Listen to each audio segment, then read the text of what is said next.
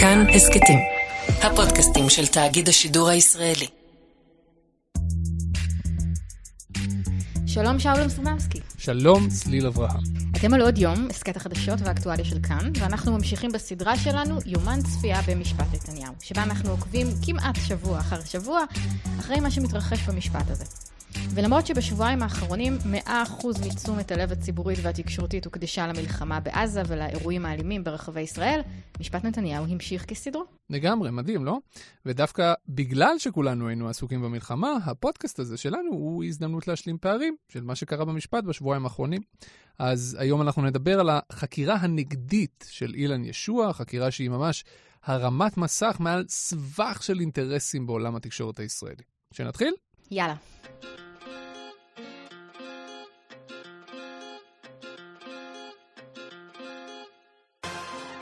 אז בעצם, אחרי ששמענו את העדות של אילן ישועה על איך הוא היטה את הסיקור בוואלה עבור משפחת נתניהו לבקשת הזוג אלוביץ', מגיע תורם של עורכי הדין של הנאשמים לחקור אותו, והם מנסים בעצם לערער על האמינות ועל העקביות של כל מה שהוא אמר בחלק הקודם. אגב, כל עורך דין עושה את זה בנפרד. עורך הדין של שאול אלוביץ', אחרי זה עורכת הדין של איריס אלוביץ', ובסוף יעשה את זה עורך הדין בועז בן צור, שהוא עורך הדין של נתניהו. והדבר הראשון שמנסה לעשות עורך הדין של שאול אלוביץ', ז'אק חן, הוא לתקוף את ישוע דרך האינטרסים המסחריים של וואלה. בעצם הוא אומר כזה דבר, אתם חושבים שסיקור מוטה מתוקף האינטרס של, של המו"ל של בעל כלי התקשורת הוא משהו מיוחד? בואו נראה לכם איך מתאים את הסיקור על כל צעד ושעל בשביל כל מיני אינטרסים כל הזמן. נכון. למשל, הוא שלף כל מיני uh, סמסים והקלטות והודעות בשביל להראות שעיתונאים בוואלה לא יכלו לכתוב בעצם ידיעות על בזק, החברה האם, זו שמחזיקה או החזיקה אז בוואלה, בלי שזה עבר דרך העורך הראשי או דרך המנכ"ל, אילן ישוע. וזו רק ההתחלה. ישוע בעצם הסביר בעצמו בעדות שלו איך הדינמיקה הזאת עובדת. הוא אמר, בכל גוף עיתונאי יש מתח בין התוכן למסחר, זה בני אדם. יש סמנכ"ל תוכן ויש עורך ראשי. כל אחד רוצה משהו אחר. סמנכ"ל התוכן צועק כשיש כתב שכותב נגד מפרסם, נגד מישהו שקונה מודעות בעיתון או קונה אה, פרסומות, שטחי פרסום באתר. הוא פונה לעורך החדשות. או לעורך התוכן, ואם הם לא מסתדרים, אני, הוא בתור המנכ"ל, מתערב ומקבל החלטה. לפעמים לטובת התוכן, ולפעמים לטובת המפרסם. אבל זה קרה מעט מאוד וזה בטל בשישים, הוא אומר. וגם אז, אפשר שהורדנו כתבה או שיפצנו כתבה, אבל לא קרה שמישהו השתלט על המערכת. עכשיו, בעיקרון הוא צודק, זאת אומרת, תמיד יש את הסיפור שמספרים לנו, שזה שבכלי תקשורת פרטי, כלומר כלי תקשורת מסחרי, יש חומה סינית, יש מחלקה מסחרית שמוכרת מודעות, יש מחלקת תוכן שעושה חדשות, הם לא מדברים אחד את השני, הם לא מכירים אחד את השני, הם לא באותו בניין. ויש את האמת, והאמת היא שבסופו של דבר אדם לא ירצה בתור איש עסקים, לא ירצה לממן כלי תקשורת שפוגע בעסקים שלו. נכון מאוד, ולכן המיתוס הזה של אה, חומה סינית בין החלק של התוכן לבין החלק אה, המסחרי, זה לא שהיא לא קיימת, היא קיימת, אבל בהרבה פעמים היא מאוד מאוד נזילה.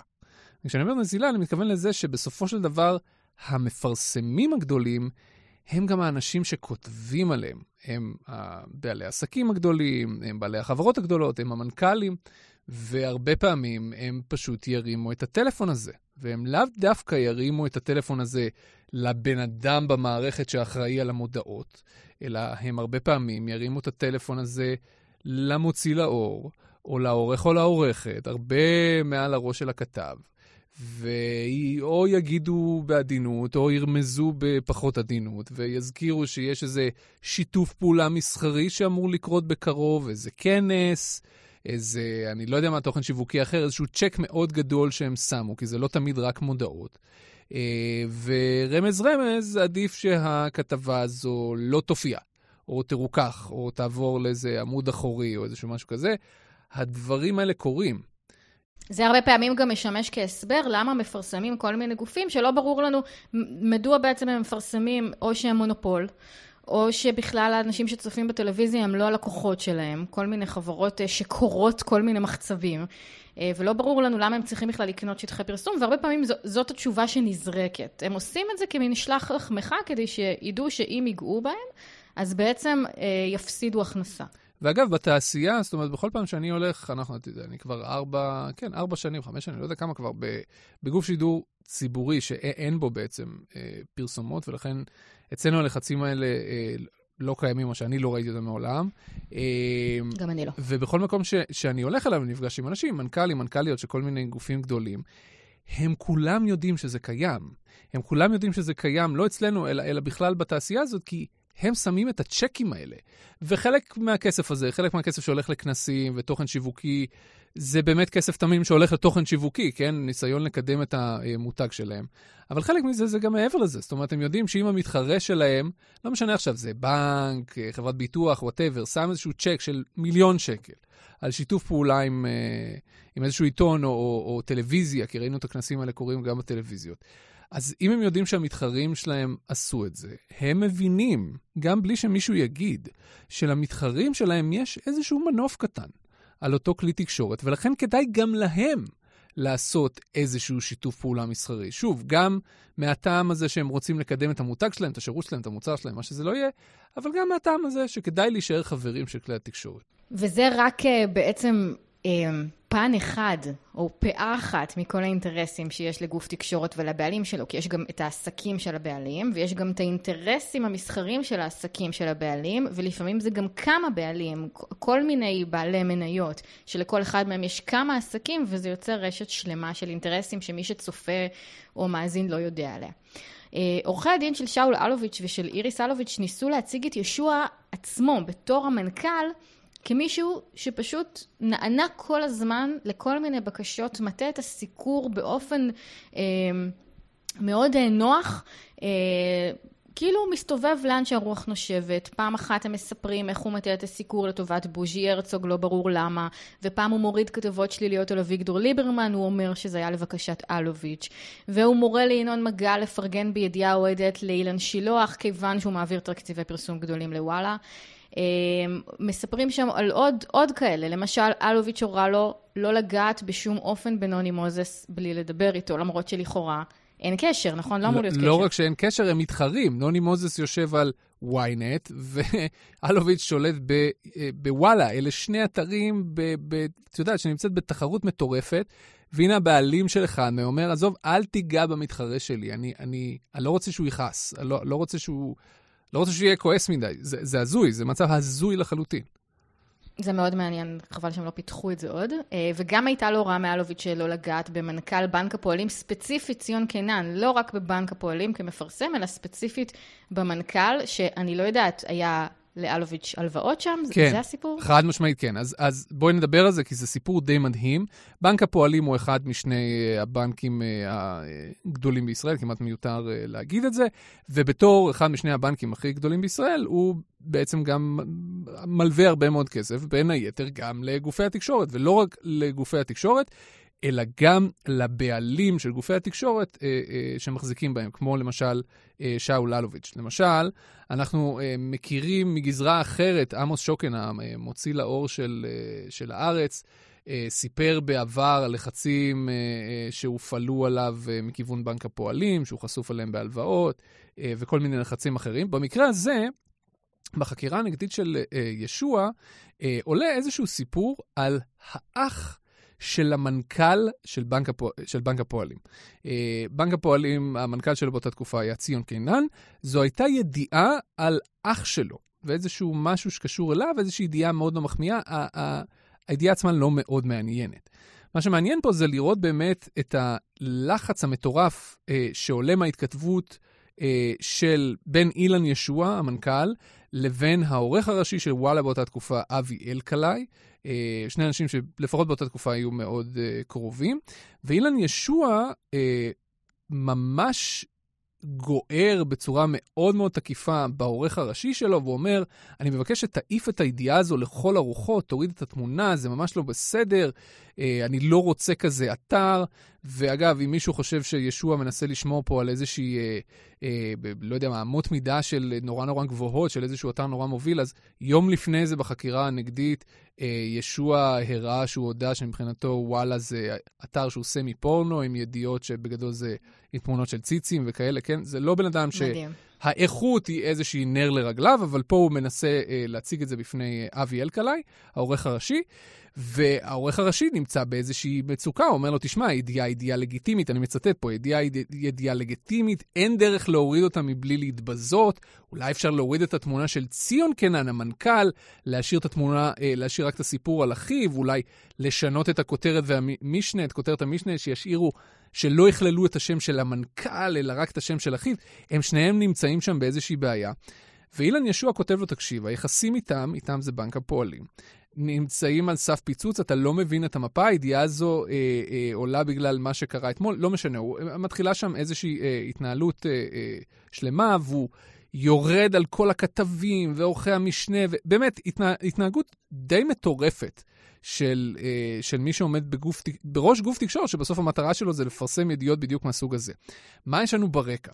ברקע יש לנו הרבה מאוד הלוואות ששאול אלוביץ', הבעלים של בזק, שמחזיקה באותה תקופה של בוואלה, לקח בשביל בעצם לקנות את השליטה בבזק.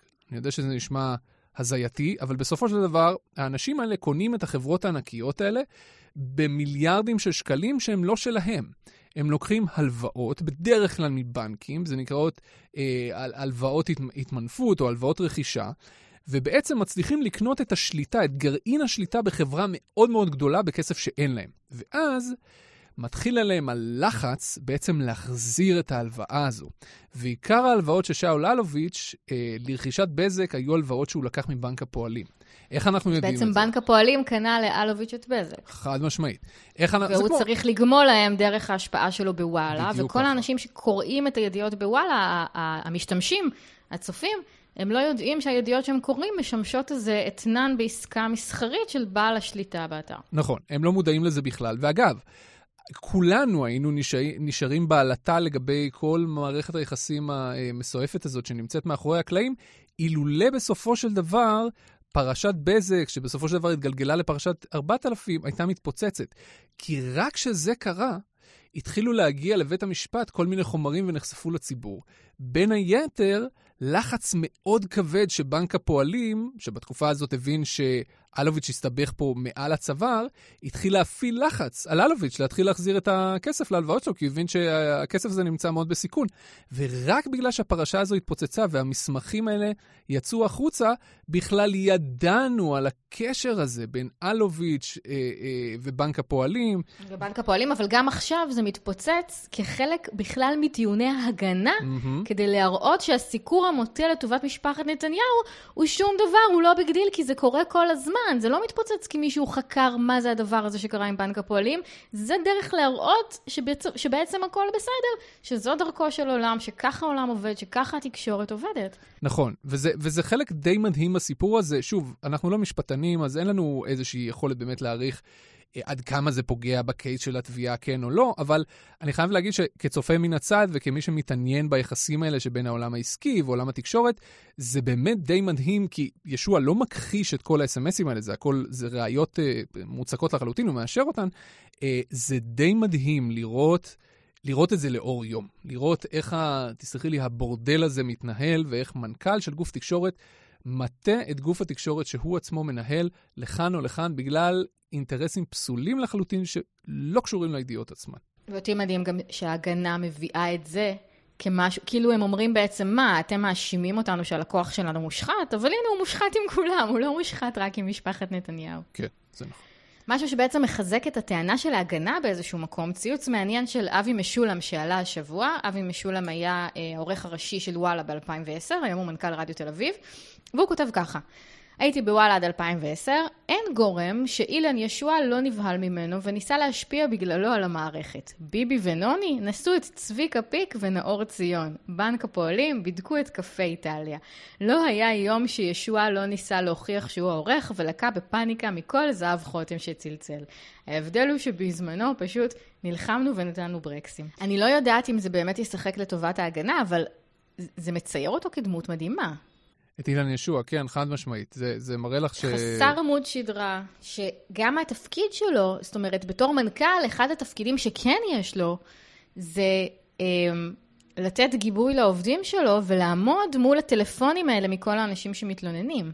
ו- ונראה שזה פשוט, שכל אחד שבא אליו בתלונות מאוד מאוד מלחיץ אותו. נכון, ושבסופו של דבר הוא מוציא את זה לעיתונאים שלו, ושוב, הוא עצמו, בעדות הראשית שלו, הודה שהוא דרדר את האתר שלו עד לרמה כזו שהעיתונאים והעיתונאיות הפעילו צנזורה עצמית על עצמם.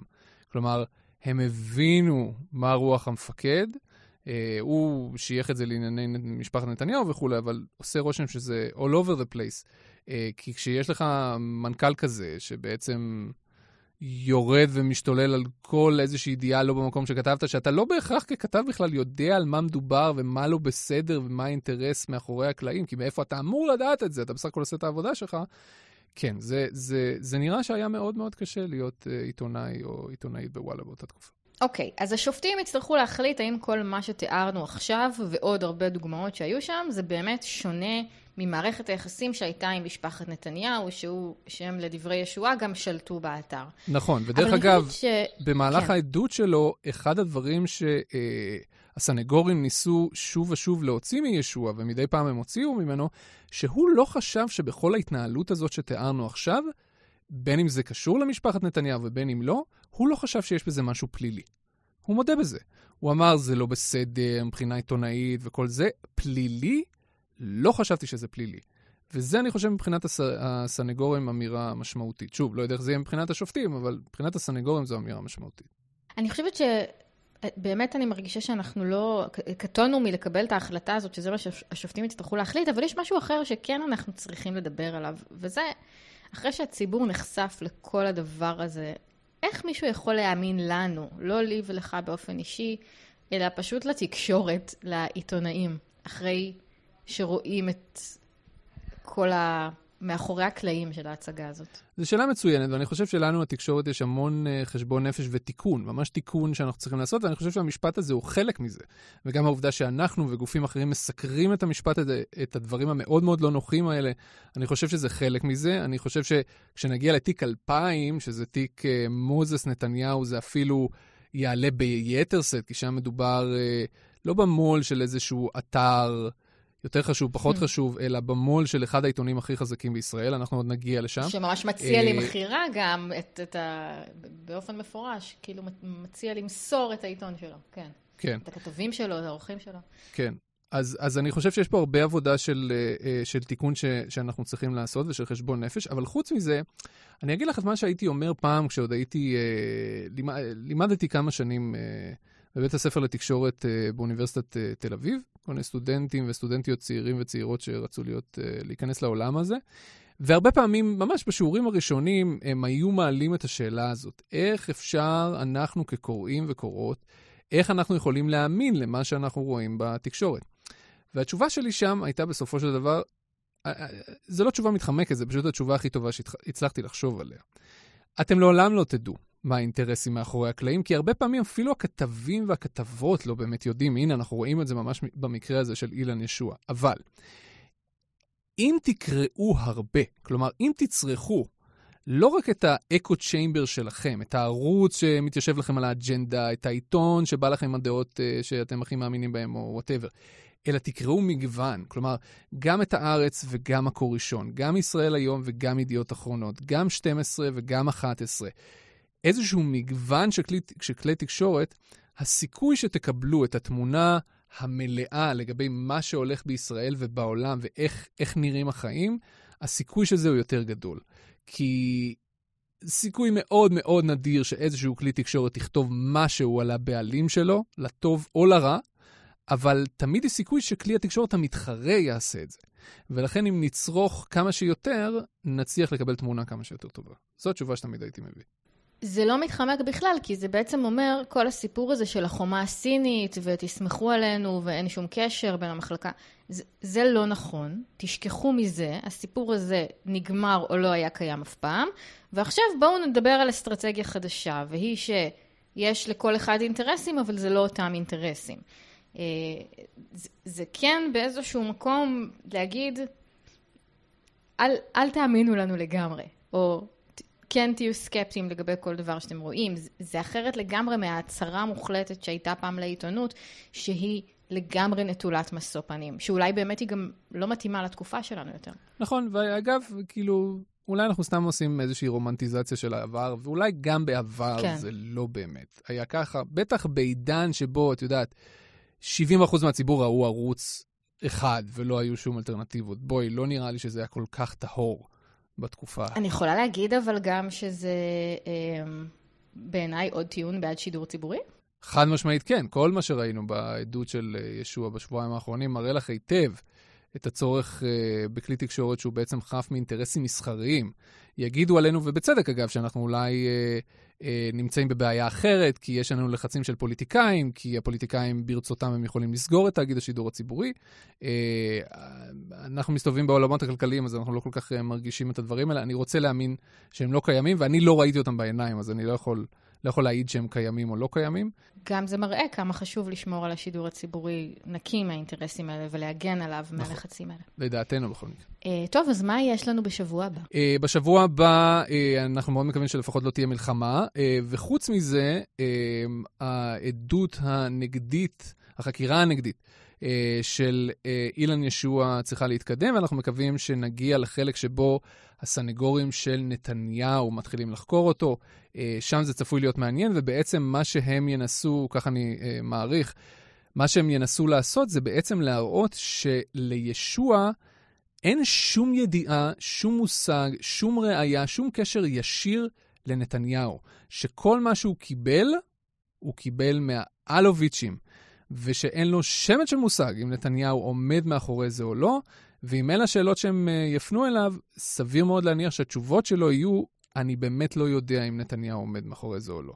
וזה, זה המקום הכי קשה של הפרקליטות בתיק הזה, להוכיח את הקשר הזה. בעצם הלב והחלק הקריטי של המשפט הזה עוד לפנינו. זה היה הפרק השני של משפט נתניהו, יומן צפייה, סדרת בת של עוד יום, הסכת האקטואליה של כאן. אנחנו נהיה פה בעוד שבוע או בעוד שבועיים, בהתאם להתפתחויות גם במשפט הזה וגם במזרח התיכון. תודה רבה, שאול אמסטרדמסקי. תודה רבה, צליל אברהם, ותודה רבה לכם שהאזנתם.